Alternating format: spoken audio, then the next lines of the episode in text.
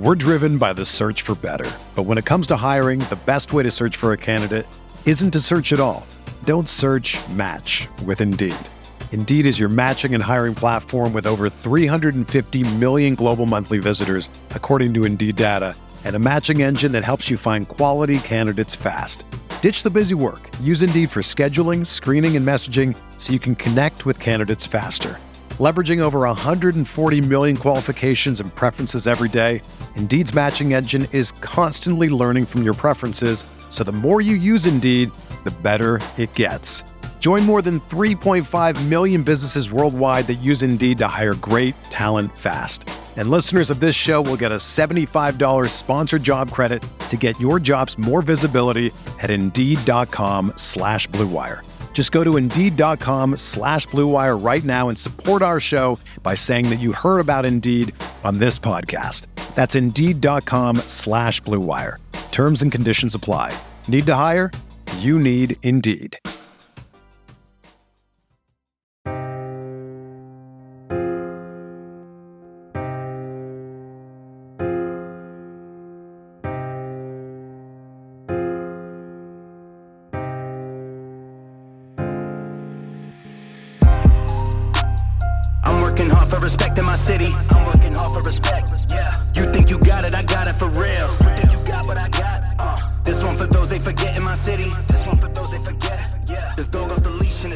Kill.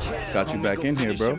We're back, man. We're back like we never left. It's so good to be here. You know, I love the setup, and I always love talking basketball. And I know you talk all sports, but it's always great coming here and talking basketball with you, bro. Yeah, man. Last time that I had you on, I got some good feedback, and I really enjoyed that conversation. We did dive into like your background and your like playing overseas and whatnot. So definitely go check that out. But combos back, combos court in the building. Uh, I like how on time you were. Oh yeah, Like to the exact minute. You're like, yeah, I'll be here 10:30, and then I get the text, yeah, I'm outside. I was like, God, this motherfucker, man, look at him go. that's half the battle. Getting there on time. Yeah. The only time it's better to be late than early is off a screen. Remember that. Mmm, okay. I like that. You got to make that a shirt, bro. you definitely got to make that a That's shirt. That's a fact. Because sometimes you know some people come off too early off those screens and picks, and they don't let things develop. So you got to let it simmer when you're coming off that screen. We're coming into the last couple of games. It's like a handful of games, maybe even less. It's like the last week home stretch of, of basketball. I think actually this Sunday it might be the last game of the regular season, so it's even less. I think there's like one or 2 games left. Um, I've really I really dive into the NBA after football ends, but I do keep tabs. I got league pass and all that. I want to start off with the biggest headline, and it got to be the Lakers, right? Like, look, What a disaster. what a disaster. And you want to talk about a bad take that I had. I was re listening to some of my predictions from the beginning of the year, and it was basically how I love the Russ move to the Lakers. Mostly because I felt like it was a regular season move, right? You knew AD was going to miss some time because his whole career he misses time. And you know LeBron's getting up there in age, so maybe they rest them on a back to back or something along those lines. And then you could let Russ do his Oklahoma City Thunder stuff, right? Run the point, get his triple doubles, get everyone involved. So I'm like, you know what? Those those Wednesday nights in uh, in Cleveland or in Washington, like they could get away with that, right? Talk about crashing and burning, man. What do you what do you make of the Lakers from what you've seen all year? I mean, they're out the playoffs, which I don't think I've ever seen a team that was the preseason favorite from a betting standpoint not even make the playoffs, bro Yeah. this is like a Mount Rushmore collapse, failure, does that whatever you want to coin it, whatever word you want to throw, that's the kind of thing we're looking at with the Lakers. Look, Russ, it wasn't a good fit. I think all of NBA Twitter even talked about it. And NBA Twitter is wrong a lot, right? But they were right on this one. Everybody knew it was a bad fit. But it's all not Russ's fault, right? And I don't think it's all Frank Vogel's fault. It's not one person, but I would say a lot of this comes down to AD not coming into the season in shape. He's one of those stars that needs to be in shape because he's the vocal point of this offense, along mm-hmm. with LeBron James. And LeBron James always comes in in shape, and he played great this season. I think AD needs to get it together in the off seasons, and that's where it all starts from. It's just been a bad fit. There's been injuries. They made really bad decisions in the past when it comes to roster construction, letting KCP go, letting Caruso go, guys that defend, guys that can hit the three, guys that are a little bit younger. They chased after names, and on roster, if you had all these guys in their prime, it might look a little bit different. But I think that's where a lot of the issues stem from. Yeah, you're right. It all looks good on paper, Mm-hmm. but this also would have looked phenomenal five years ago. Right, right, right. Real quick, just move that mic just a little bit closer to you. Uh, yeah. So it's weird, right? Like you gave up a lot to bring Russ in, and I, I don't want to just point the blame all at Russ or Vogel. And I think the one thing you could kind of point blame at is the the backup plan to AD being out because you just have to factor in this dude. Yo, he's had over 50 injuries, different injuries on injury reports. It's so like you just have to expect him to miss time. And they didn't really have anything behind him. And I also have a problem with one of the reasons why I don't like this teams like the Sixers, teams like the Wolves. I have a problem building my team with a big man being my go-to scorer. I like the Wolves. You do like the Wolves. And as great as KAT is, I think Anthony Edwards is that guy. I talked about this, and we're going to get to the MVP conversation, but I think he's in that conversation by the year 2024, I would say. Mm, okay. And I think you could build around him, and KAT being that number two guy who will be probably a top 10 player himself at that point. That's why I like that team so much. And Pat Bev is bringing them all that toughness as well. So I like that team a lot. The Sixers, that's a totally different issue, and that hasn't looked too good with the acquisition of Harden, but Embiid is, is obviously playing at a MVP level. Now we'll get to the Sixers in depth in just a sec, but I want to go back to the Lakers, and, and the reason why I even brought up that point is I don't know, man. There's just something about like I want my wing to be my guy. You know, I always the the litmus test for me is the the I call it the five five five five deal, right? It's like Okay. it's game five, it's a two two series. You're on the road, five minutes left. You're down five. What's the five out there? Who's your go to guy? Mm-hmm. And for me, I feel like you're a little limited if it's your big. I would say so. I would say so in the modern NBA, you want flexibility. And to your point, that top five matters even more than depth, in my opinion. Like, you don't need 12 good guys in the playoffs. Oh, I mean, you see it all the time. You narrow it down to at most, at most eight, eight man exactly. rotations. Exactly. As long as everybody stays healthy, of mm, course. Yeah, definitely. But no, you're absolutely right. That top five is so important, and it's even more important in depth than depth when it comes to the playoffs. So I totally agree with you there when it comes to that five. Yeah. what do the Lakers do from here? Oh man, they gotta. Because there's not much you could do too, because of the salary. not flexible. So And- everything you're gonna get is guys on the veterans minimum. Cheap plug. You know, that's one of the reasons why we have the name as it is. But that's about it, right? And how many guys can you get that can make an impact to come in and take less money like that? Here's something that's not being talked about as well as much. I don't think guys in the NBA really want to play with those heliocentric type players that always need the basketball, whether it may be Trae, whether it may be Luka, whether it may be LeBron. I think players, and I think the NBA is trending towards a league where we need all 12 guys on the same page, and maybe your star player blends in better with the rest of your team instead of being that total vo- focal point, mm. if that makes sense. So, yeah, I don't know if guys want to play with those guys, but those guys are so good at what they do, they give their team a chance as an offensive hub to win a championship. But as I said, I'm not sure that free agents really want to go there. But there is the lore of LA, Right. which everybody wants to live in LA. Yeah. And I'm not mad at them about that. So we'll see what develops. I know, man. I, I was doing a show with uh, my guy Joe Fan over in Vegas, and he was like, "Yo, how's the weather over in New York?" I was like, "Bro, like two two Fridays ago it was like 70. That And was then we- great. and then we got snow on Tuesday. I think I saw your boy Nick on that day. It was 70. He told me that you guys Yeah, looked up. You yeah, guys were like, yeah, hooping. yeah, yeah, yeah. But it's just, yeah. I- I mean, I can't blame anyone wanting to live in Miami or or in LA. Not at all. You mentioned about flowing with the team, and I agree with that because I also feel like the most successful teams that I've seen has always been the ones where like. Yeah, there's stars on it, but they kind of like the Spurs, right? Like, I mean, you had mm-hmm. three, four Hall 100%. of Famers. 100%. I feel like Boston is like that. They're getting better at that because their players were more isocentric, and I feel like they're doing a better job. Their defense has been phenomenal, a better job of being a little bit less isocentric, and because that was always their issue, man. Like Jayson Tatum and Jaylen Brown were just taking turns, and they're mm. doing a lot better job of taking that spot up shot and playing together. You're right, and you mentioned the Spurs. Memphis is like Spurs 2.0 in my opinion, the way they're blending. And we're gonna get to the awards because I, Oh, I think yeah, I got yeah. two guys who win the awards from the Memphis organization today. But they're just doing a great job of blending their star player with their role players and just getting high quality guys, high quality characters in the building, guys that work hard, guys that know what team means, you know, just like the Spurs did. I think they're Spurs 2.0. We got to see how they sustain it, but it's great to see their success. Yeah, for sure. Memphis has been a revelation this year. I know they, they were a trendy pick for a team that could make some noise, but no one thought two seed. Like they're locked into the two seed, which is a hell of a seed for them. All right, let's get into the awards. One of the reasons why I wanted to have you on, and uh, I got to give you props, golf clap to my guy Combo because when I first had you on the show, I said, "Yo, it's a two man race." I feel like for MVP, and you're like, "Yo, not so fast, man. Uh, I don't have it as Durant or Curry." I was like, "I think it's gonna be Jokic." It's a fact. So let's let's open up with MVP. Where is your MVP vote going, and is it still the same? Yeah, I got to stay with Jokic, man. And I hate doing this. I'm agreeing with you on that because I, I think that's my MVP also. Why? Why so? You tell me first, then I'll Okay, so for me, like you historically, outside of the Westbrook year, which everyone that knows me and my audience, they know that like Harden should have been MVP that year in 2017. Also, I was financially invested, so I'm a little salty to this day. but historically, you got to be a top three seed, right? But I mm-hmm. think there's an exception this year with what Jokic has been able to do, and it's mainly because think about all the players in the league. If you take the two best players away from him, how bad their team would be, Mm-hmm. right? Like he had no Jamal Murray. He had Porter Jr. in the beginning, but then you haven't seen him in three, four months.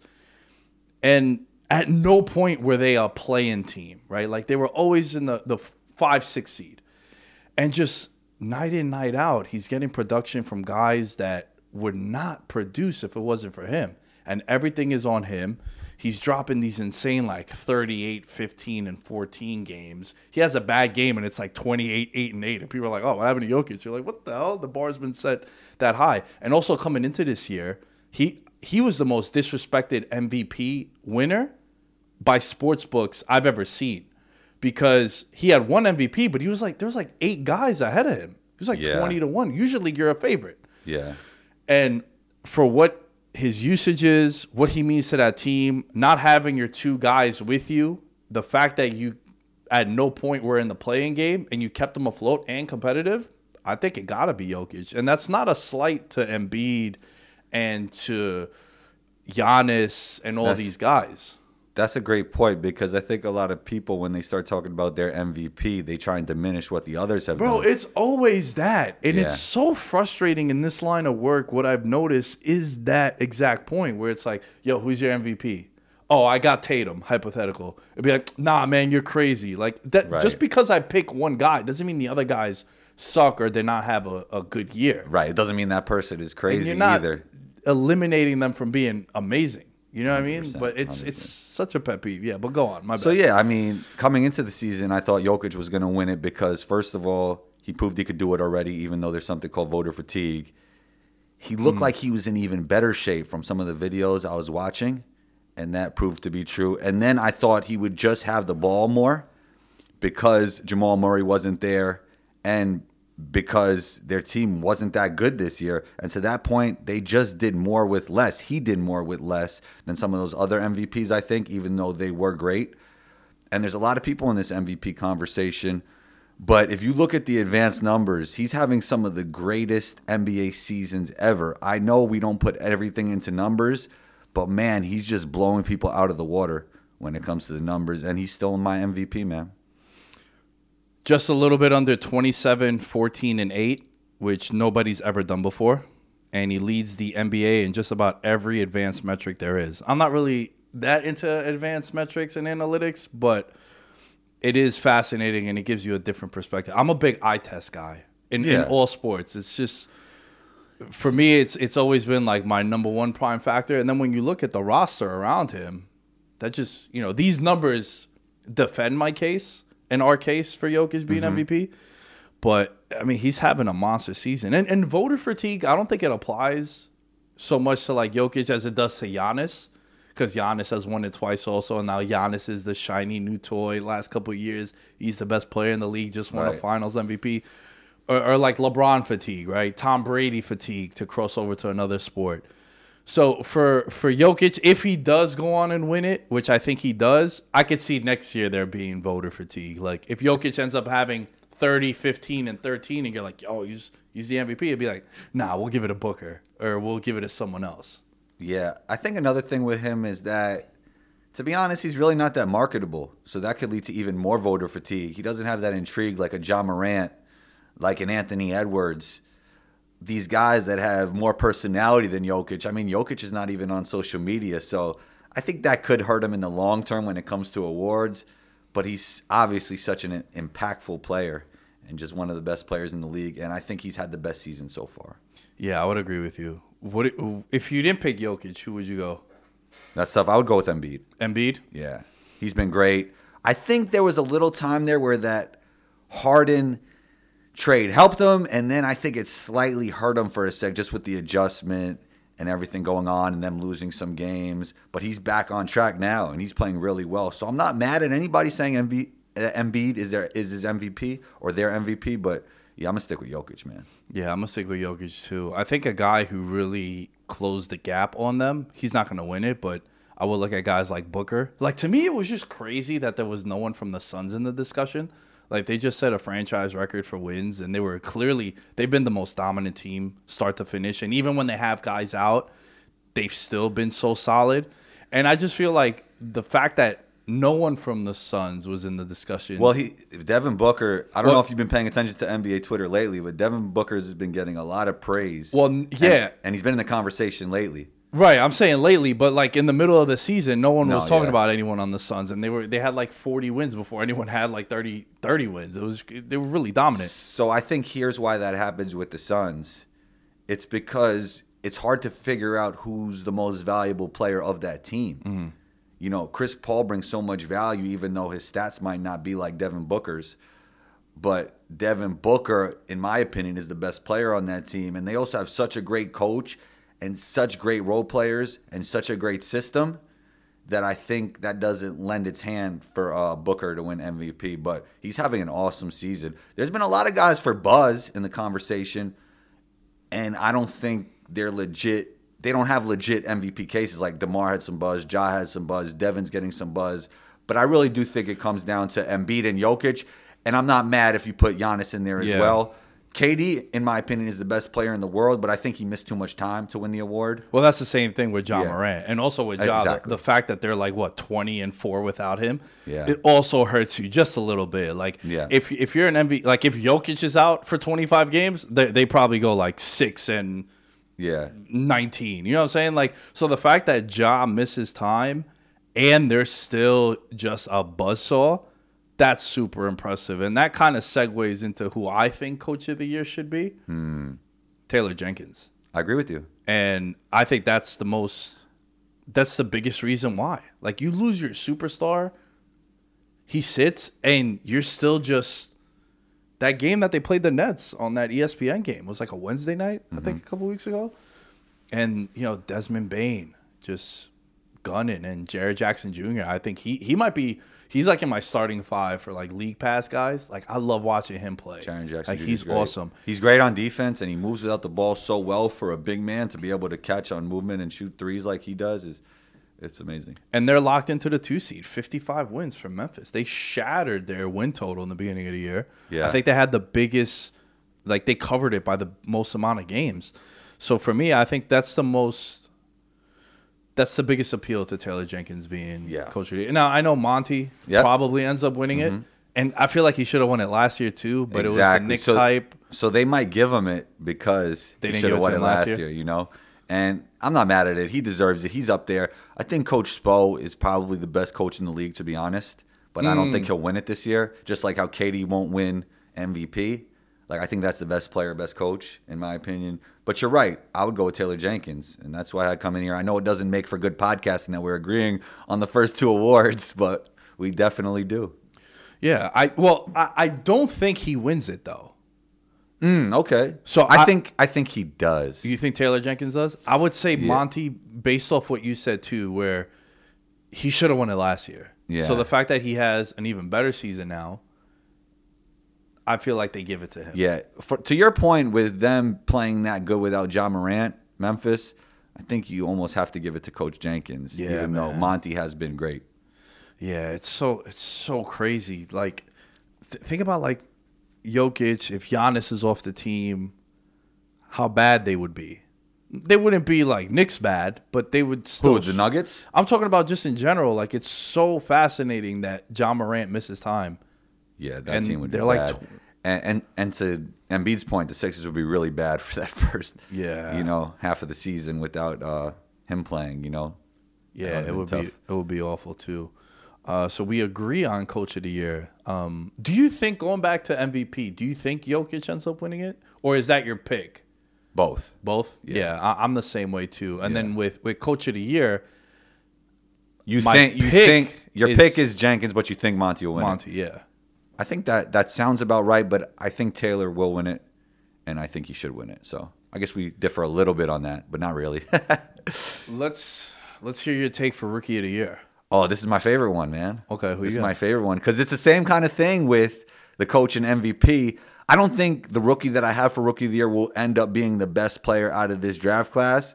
But he is a guy that I was really high on before the season. I talked about him over and over again. He wasn't top five for a while, and then he snuck in that top five. And Raptors fans were upset. They drafted him. Look, bro. Look what I have for rookie. Yeah, Scotty Same Barnes, one, man. man. Scotty Barnes. can, can I tell you my reason real quick? Go ahead. I I know in the past and historically, rookie of the years in all sports, team success don't really matter as much. It's more so of the numbers that get you to win it. Like I know Odell in football, he had like fourteen hundred yards with the Giants, but the Giants won like six games that year. But even in the NBA, like you've seen guys win it and their teams don't make the playoffs. I think what he's meant to the Raptors, and he's playing like 35 minutes a game too. This isn't a guy that he's they're, a very they're putting good. up He's a very good NBA player already. very solid right off the bat. You can trust him. He'll be there in crunch time. And he's done a lot for them. And I think he's a big reason for their success. So that's why I, and I feel you the same way. Like I would take Mobley over him. Mm, that's not who I'm going with. Who, oh, so wait. So Scotty Barnes isn't your, your, your pick? Oh, I thought you meant to be better. Oh, yeah, better. Yeah, yeah, yeah. Mobley no, is- I wouldn't. I wouldn't go with Mobley. Is it Green? I feel like you have a man crush on Green. Nah, Cade Cunningham's going to be the best player to come out of this draft. yeah I think. Cade, Cade's had some Um, big games too. So why Scotty Barnes wins and why I would have him above Evan Mobley is because I think he has more impact on the offensive side, just like I think Cade has more impact on the offensive side than Mobley. But Mobley has had a great season and has a lot of impact on that winning team. I would have Scotty over Cade because Cade has no doubt been the best rookie in the second half of the season, but he did have somewhat of a slow start. Not really his fault. He had an injury, you know, which kind of slowed him down a little bit. But Scotty was good right out the gates. People thought his weakness was shooting, which has been spotty at times, but he's been showing that he's a willing shooter. He's obviously been an already, you know, already been a high level defender and he makes the right play over and over again. And the stats are there. Like his stats match up with some of the other guys' stats. You know, you could give or take. Some guys, you know, might average a little more points. Some guys might average some more assists, but he's right there when it comes to the stats. And he's been a big part of a really good team. So just his consistency from beginning to end and him And on both sides too. and on both sides um, is the reason why I would have him as the rookie of the year. so if you're into like these like rankings that NBA.com puts out, they have him third. I know, I know. behind Mobley and I disagree. Cade. I disagree. Yeah, and then they also have a graphic that he's the first rookie since Luka and the 22nd rookie in NBA history to average 15, 7, and 3 in a season. Every rookie to do so over the last 10 years has won rookie of the year. Now you factor in the team success also, I think it's Barnes. Yeah, I agree with you. I think it's Barnes. He's been great. I was trying to tell everybody before the draft, this guy has to go top five. And I even said that Houston should take him at number two. And some people thought I was crazy, but I don't think it looks as crazy now. Even though Jalen Green's been coming on really strong too. He's been, you know, a bunch of 30 point games lately. So Yeah, I see, that's why that's who I thought you were gonna pick because of Man, uh, all these guys I are really you- good, Nah, yeah. they are. Yeah, yo, the last two classes have been pretty phenomenal, man. Yeah, I think this class falls off a little bit. Yeah, you think so? How come? Yeah. They just don't have the guys. Like nobody's sparking my interest like a lot of these guys were last year. But obviously, I think you know Paolo, Chet, and Jabari. Are Oh nah, Good. man. I was talking about. I'm talking about uh the 2020 and 2021 class. Oh yeah, no, I was just saying Yeah. that I don't think this Oh, upcoming this one draft coming up. Okay, gotcha. will be as um will be as good. yeah. Yeah. I like Chet though. I think he should go number one, but I don't think they'll be as good as these two classes, you know. And then there's these all these guys who are um who weren't even in the top five, like Ayo Dosunmu and all kinds of guys that are like been really strong and playing really well as rookies. And dude, even like second year guys like Quickley, I think has been the, Mm-hmm. the lone. I would say him and RJ's emergence as a Knicks fan have been the two big bright spots. At least you're like, oh, you know, we've got some building blocks here to move forward. Most definitely. See what happens. All right, defensive player of the year. Don't say Rudy Gobert, please. I'm, I'm done with that, Well, man. I'm done I with think, the uh, Jazz. I can't do it. No, I'm not going with Rudy. I'm going to go with Marcus Smart, the best defensive player on the best team. I know some ar- would argue that Robert Williams is the best defensive player on that team, but I'm going to go with Marcus Smart. Such a versatile defender. Um, could guard multiple positions. Just been great all around on defense this year. And I know all the advanced metrics, it kind of doesn't lend its hand to guards winning this award. But I don't really care about that too much because I don't think defensive metrics matter too much, um, matter as much as they do on offense. And yeah, I'm gonna go with Marcus, man. I know it's hard for a guard to win Defensive Player of the Year because the way defense is is that a big man is usually involved in every defensive play, anchoring the defense. But I'm gonna go with a guard, and I'm gonna go with Marcus Smart. And the Celtics overall have just been great defensively. Yeah. Marcus Smart, I think, wins it. Hmm. I'd say Bam. You got a great chance. So the the my favorite thing about like the reason why I'm so off Rudy Gobert is I've just seen him completely just become a non-factor in so many big games, and when they draw him out, he's just not as versatile as like a guy like Bam is. And I think for me, like if you're the best defender, I value like guys like Ben Simmons. Right? I know we haven't seen him in a minute, but the guy that could switch on the guard and get the big, like to me, that's you just affect the game in so many different ways and it's more impactful that way as opposed to being like how many back to the basket centers do we have in the league Yeah, right not- so like many. gobert i think is a little limited there Yeah, uh, Gobert. He's. I mean, he's actually been really good defensively, but their team has been bad this year, and I think it's just fatigue with him too. Like nobody wants to see him win it. yeah and and also I don't even wanna see him win it i have. I just have the sour taste of just seeing him in playoff games Well, well, it is a regular season award though. you are absolutely right yeah, Yeah, I but you know what? that- I think narrative plays into a part where you do add the playoffs in a little bit of previous years, right? There is a little bit of that. Like Well, voters are human. Right. And also, Yeah. I think the big mistake that the NBA does is like the regular season ends on Sunday. Why not have an awards show Wednesday and just give out these awards now? Why wait too much? I've been I've been ranting about this shit for years. It's true. You're right. It's so dumb to wait until the conference finals and then Giannis gets bounced in the second round. He wins MVP and they're like, yo, he couldn't even get past the Heat. They lost in five. And then it sort of it slights how great he was in the regular season. Right. Like I the agree with NFL. NFL does the same thing. They give the award out the day before the Super Bowl. Has It's like, so- has to be some reason when it comes to business that we're not privy to. Maybe I don't know what it is. I'm sure it has to be because now even like the TNT guys, they do that award show also, and they'll have like rappers come and perform. Like Drake did it one year, and he was like the MC. So I get it. You create more buzz, but you could do the same thing by just doing it earlier too. Right? We're not telling right. you not to have an award show. Right. I just think it'd be cool to maybe you give guys a couple, you know, instead of starting the playoffs three days after the regular season ends, Right. do it in five days. Give them some rest, you know, a mm-hmm. bum ankle or something, and then you have your award show. I just feel like it would be more significant if you're like, all right, man, Jokic won MVP. Congratulations. As opposed to them playing in the first round, they play the Mavs, they get bounced, and then you're like, oh, was he really? Oh, Luka was the MVP. You know, he's dropping 40 a game. So that's I agree with you, man. I agree with you 100. percent I think you're spot on with that point. Yeah, I just like be better, NBA. Be better. uh, all right, man. Let's wrap up with this. Um, might be a hot take. I don't know. I want to hear what you think, but this might be the most competitive first round that I'm not gonna say in history because I've only been following the NBA for like 15 years, but for as long as I've been around, I think it's gonna be the most competitive first round because you have some. I think I'm thinking about the Nets right now, right? You're thinking about the Nets. Yeah, but even like your your your three six matchups are going to be intriguing. Your your four fives obviously always, but yeah, you have like the Nets, right? Mm-hmm. In in the West, if Kawhi and Paul George, I know Paul George has been back, but like Kawhi maybe, who knows? We don't know because he doesn't talk also, right? So we have no idea like what's good. But I just think the the level of competition has been so the, the the balance has shifted. It's not so much like two, three teams. I think it's very competitive across the board. Now, I'm not saying that I still think it's only two, three teams that I could see winning the whole thing, mm. but you might see more first round series go six or seven games as opposed to the past where it's like sweeps and whatnot. I think that's been like the common denominator throughout this whole conversation that there's just more balance, there's more competition. Look how many guys we have in the MVP mix, you know, in the Coach of the Year award. It, we saw we talked about like five rookies, right? Yeah. Just the NBA is so competitive now.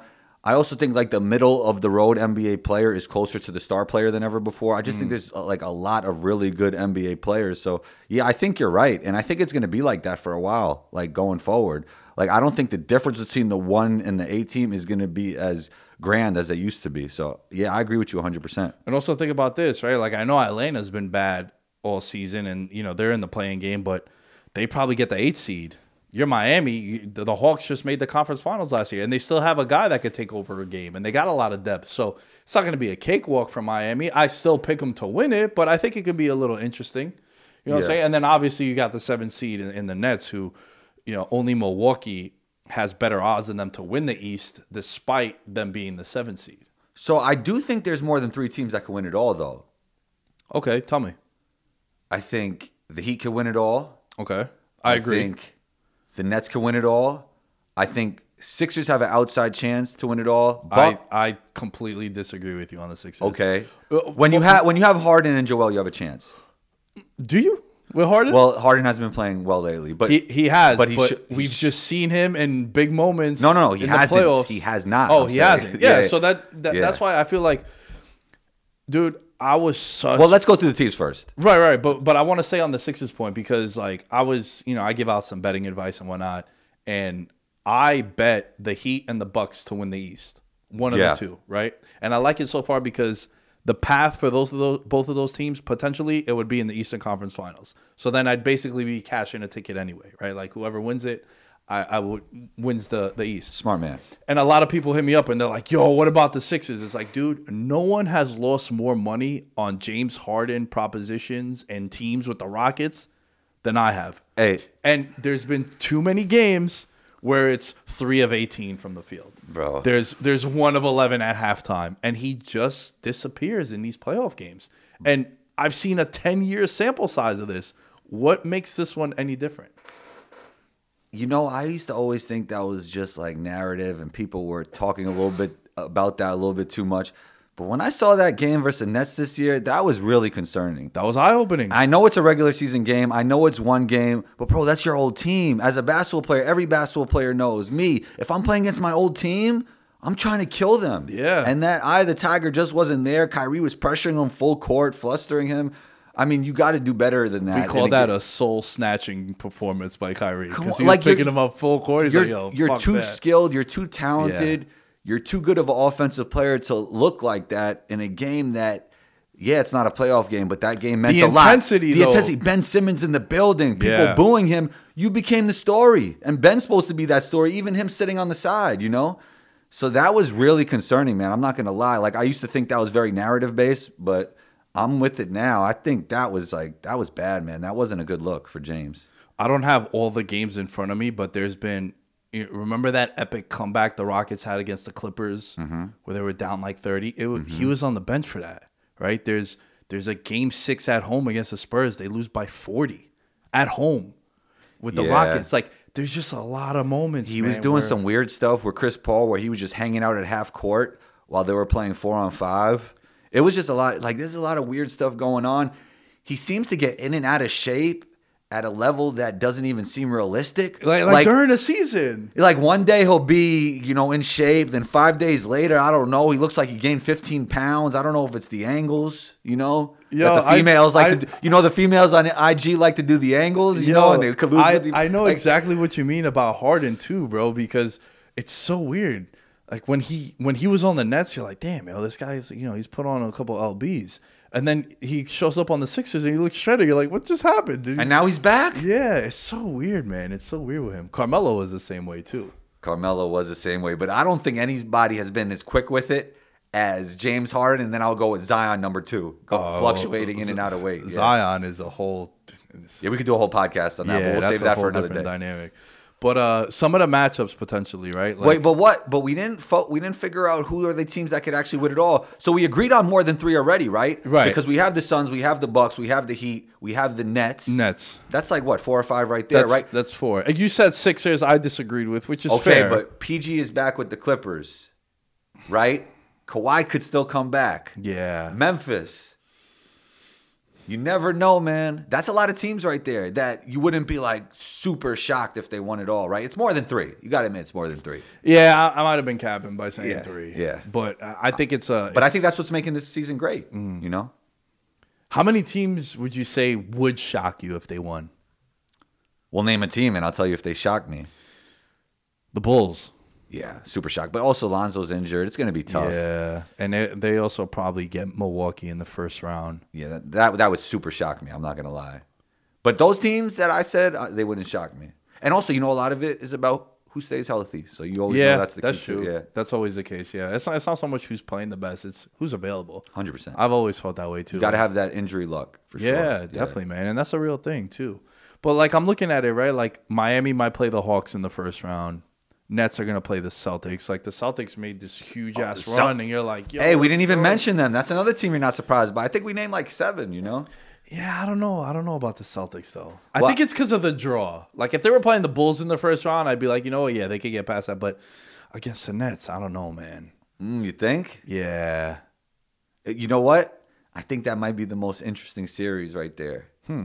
Yeah, think that might be the most interesting series. rematch from last year in the first because round. you know the Nets do have the top end talent there with Kyrie and KD, but Boston's team defense is just phenomenal. The key for the Nets is the offense is going to be there.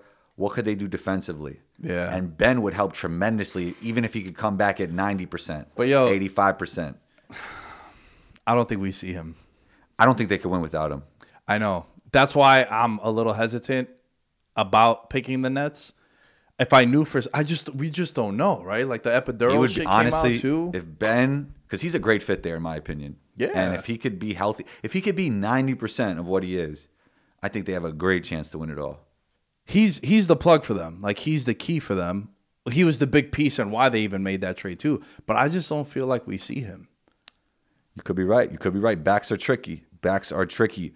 But they're not letting out everything. Nobody knows as much as they know. Well, that's why Nobody think knows Ka- as much as Ben knows. I think that's why the Clippers are interesting too, because no one knows really about Kawhi. Like they showed a video of Kawhi, he walked, he looked fine walking. Obviously, it's walking. I heard He he's been in, playing some basketball. and, and he was like throwing up the peace signs, and he looked like he was in good spirits. I know it was a 13 second video, but Ty Lue, one of the best playoff coaches.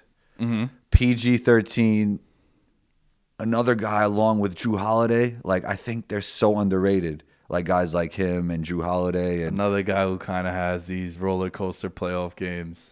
who, PG? Yeah, man. Nah.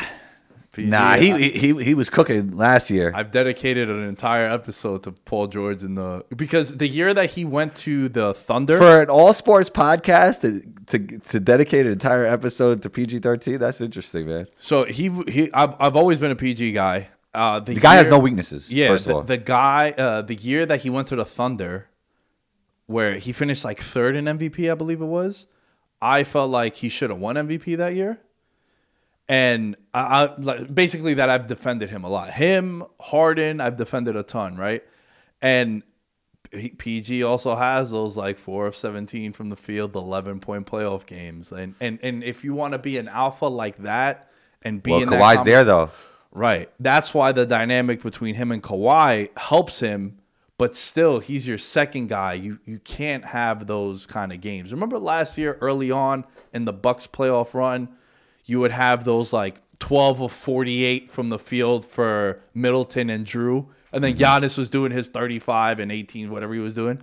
And I would come on the show and be like, "Yo, just just hit like 40% of your shots, you two combined, right? Like, let's not have 12 of 38, uh, 15 of 53 from the field. Like, give us something manageable. And then you saw them starting to cook up together, and then that's when they end up winning. Jrue, Jrue does so much, right yeah. Outside of and, and Paul George does the same thing exactly, too. But also outside of offense, like what- Jrue is on it on defense all the time. Honestly, he has all star level impact, even though he's not an all star. Like he's better than some of those all stars. He's a better basketball player than some of these all stars. Right. You know, Nah, I would agree with you. He's always been a guy who, like, I remember one time I made like a top, made like a top five list for point guards in the league, and someone asked me about Jrue, and I was just like, ah, he's like 16th, and they He's like more than a point guard though, because he could like guard every Yeah. position. You know, yeah, the versatility too. he I could play is- one, two, three probably. So yeah, he's just a really good basketball player. Yeah, and that trade that they made a couple years ago to bring him in, and they gave up all those first round picks. How do you feel about draft picks, bro? I've I've never I've never asked you this. It's a it's a thing where like I'm immediately gonna start judging you based on your answer, just so you know. But where do you stand when it comes to draft picks? First of all, nobody knows. That's Right. a big part of it. Right. Second of all, I probably don't put as much stock in them as other people would. Like I like to see what the player is and then get that player. I'm not really into the idea of a player as much as others would be. So we're we're on the we're in the same lane. Yeah. I never understood. But you know, the- every team values them differently. That's the thing. That's true too. It also depends where you are as an organization, right? Like, are That's you part in a complete re- rebuild? I get it, but for me, if I could get an established commodity, I could get an established player. 100%. I am giving you all my picks to get that, right? Like, Hundred percent. how many how many draft picks would you give up to get like a guy like Jokic and Giannis? You know what I'm saying? You gotta Like, understand that most guys who get drafted don't stay in the league after about three, four years, right? So yeah, in, in yo in all sports, I I don't have the exact stat with me, but a third of the league. I can tell you in the NFL because I've done another episode I've dedicated just to just to that. It's like the first round. Oh my god, I got a we got two first round picks, yo, let's go, or whatever it might be. A third of the league is out of the league in four years. That's just historical data that you could look through. Mm-hmm. A third of the first round become solid seven to ten year career guys. You're not excited about them, but you're not angry. You're like, you know what, that right guard, I'm comfortable with it. We could win. And then you have a third of the first round picks that become your all pros, franchise key guys. That's the history of the first round in the NFL. And then in the NBA, it's it, I'd have to go and look through it, but off the top, I would say it's probably very similar. How many lottery picks are like, bro? The process in Philly, a lot of those guys became good though. right? But like Yeah, yeah. Noel didn't pan out as as, as much as they thought. Uh, uh, Mikal Okafor- Bridges is good. You know, Joel is obviously great. There's a lot more guys too. Yeah, but but Fultz they got rid of. he's good. man. He is good, but I'm saying like what what Philly was doing, valuing the tank, right? Trust the process. One guy is left.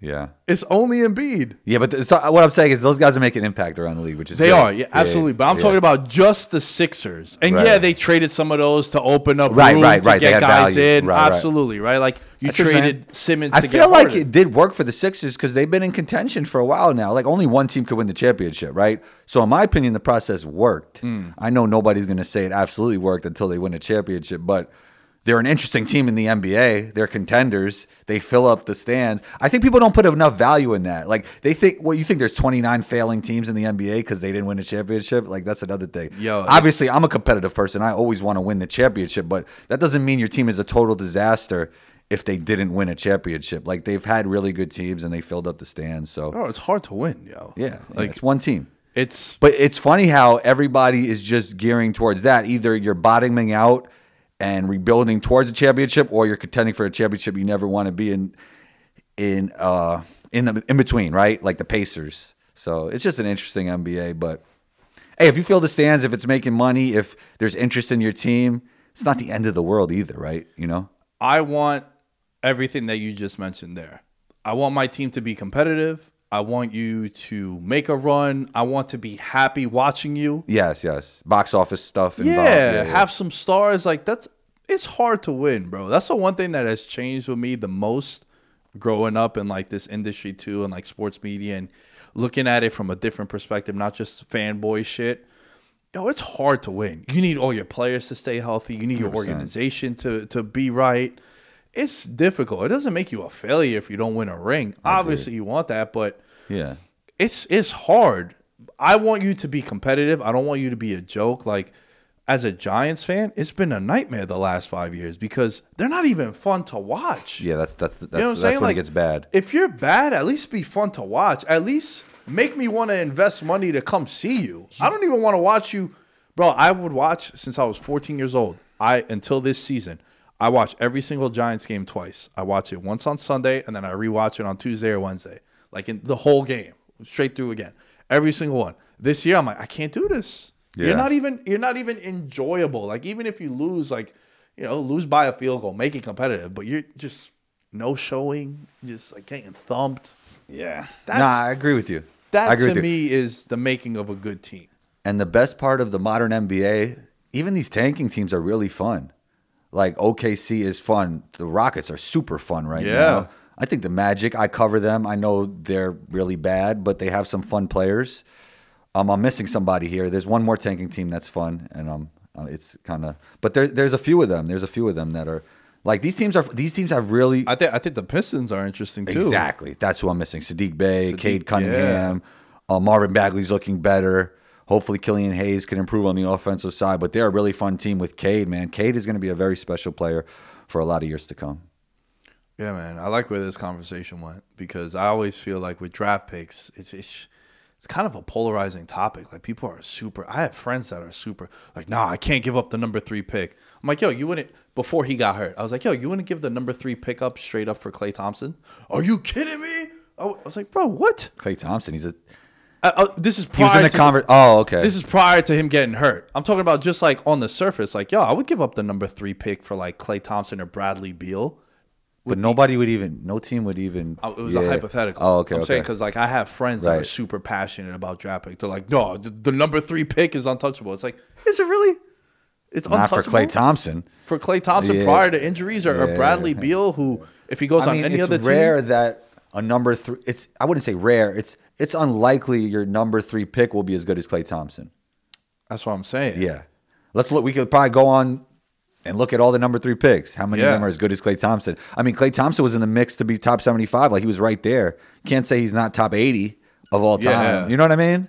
So, but on that team, he does. That's like a perfect mix. Like I think they all helped each other. Those guys, like Steph, Klay, Yeah. and uh, Yeah, well, yeah. if, if we go into super detail, you Yeah, can make exactly. some count. But I'm talking about like on the surface, right, right? right, right. no, you want Klay for any draft pick. because uh, like you said if if you give up the third if you draft someone in the third round and it turns out to be klay thompson you're that's Third like pick, one of that's yeah. a franchise altering great pick. selection If you take Klay Thompson number one, that's a great pick. so when when the pittsburgh steelers many years ago they gave up a first round pick to miami and they got minkah fitzpatrick who was 24 years old very good player but he was on Miami and they were doing a rebuild. And it's like, Right. how does Pittsburgh give up a first round pick? It's like, dude, if Pittsburgh, who always is picking in like the 20s, because they're a pretty good team, they make the playoffs pretty much every year.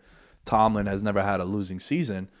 But it's like, if you're telling me that the 19th pick overall, I could get a Minkah Fitzpatrick, would you be happy?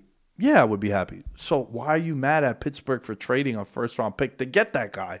Right. And it's also you're not giving up. I'm not telling you to give up a first round pick for Russell Westbrook, who is 33 years old. He's on the decline, right? I'm talking about guys 25, 26 years old entering their athletic prime, and they're all NBA caliber guys. right. I agree I'm with giving man. up the draft pick, bro. Yeah. I'm get giving it get up. those draft picks out of here. Nah, I- it could happen. I mean, obviously, you could always hit. I mean, but it is an interesting conversation because every team does value them differently, and I don't think there's like a true consensus on how valuable those actually are. It's, it's you know, a lot of numbers go into it, and what kind of draft class is coming in, how you project that draft class to come in. I, I guess a lot goes into it, but I think we're on the same page. Yeah. Dude, this was fun, man. Oh, it was a blast, man. It's always great being here, talking in person. Yeah, man, I love the setup here. I love being on your show, and whenever you need me on, just hit me up. You know where to find me. Yeah, yeah. All reliable and on time too. Come on, man. Uh, plug away, bro. Where can they find you? Combos Court, wherever you listen to podcasts, C O M B O S C O U R T. You can find me on Instagram at one two combo. That's O N E T W O C O M B O. Twitter Combos Court, same name as the podcast. And you can find me on the Veterans Minimum, man. Let's go. We're here, man. We're out here. At Veterans Minimum is where you can find everything for the show. Check out the Patreon, patreon.com slash veterans minimum. You can get Monday's episode up now at the time that you're listening to this. And yeah, UFC, there's going to be a UFC pod up on Friday. Going to run through some of the betting picks. The boy is on fire. Yeah. Yeah, I've won like eight of the in last, UFC? Yeah, When are we having a watch party? I want to pull up. I mean, I might not be able to give as much insight when it comes to MMA, but I want to be vibe. here, man. Yeah, Just come and yeah. Are you are you into MMA at all? I like it, but I am not like always paying attention to it because Yeah. I'm so you know I'm I'm in my basketball world, but I enjoy it. It's uh, I would love to go to a live one soon. it'll change. It'll change your outlook on the sport. Yeah, yeah. It's in person. There is not a better sporting event to go to in person. I say this all the time. The UFC should be paying me. Interesting. It's legit my number one. And I've been to Super Bowls. I've been to MSG playoff games that are intense. A pay per view UFC card. Let's make let's put that on our bucket list to go. I'll go with you, bro. Yeah, man. We just got to figure it out. New York. We'll yeah, yeah. Definitely. All right, everybody. We'll catch you guys next time. Talk soon.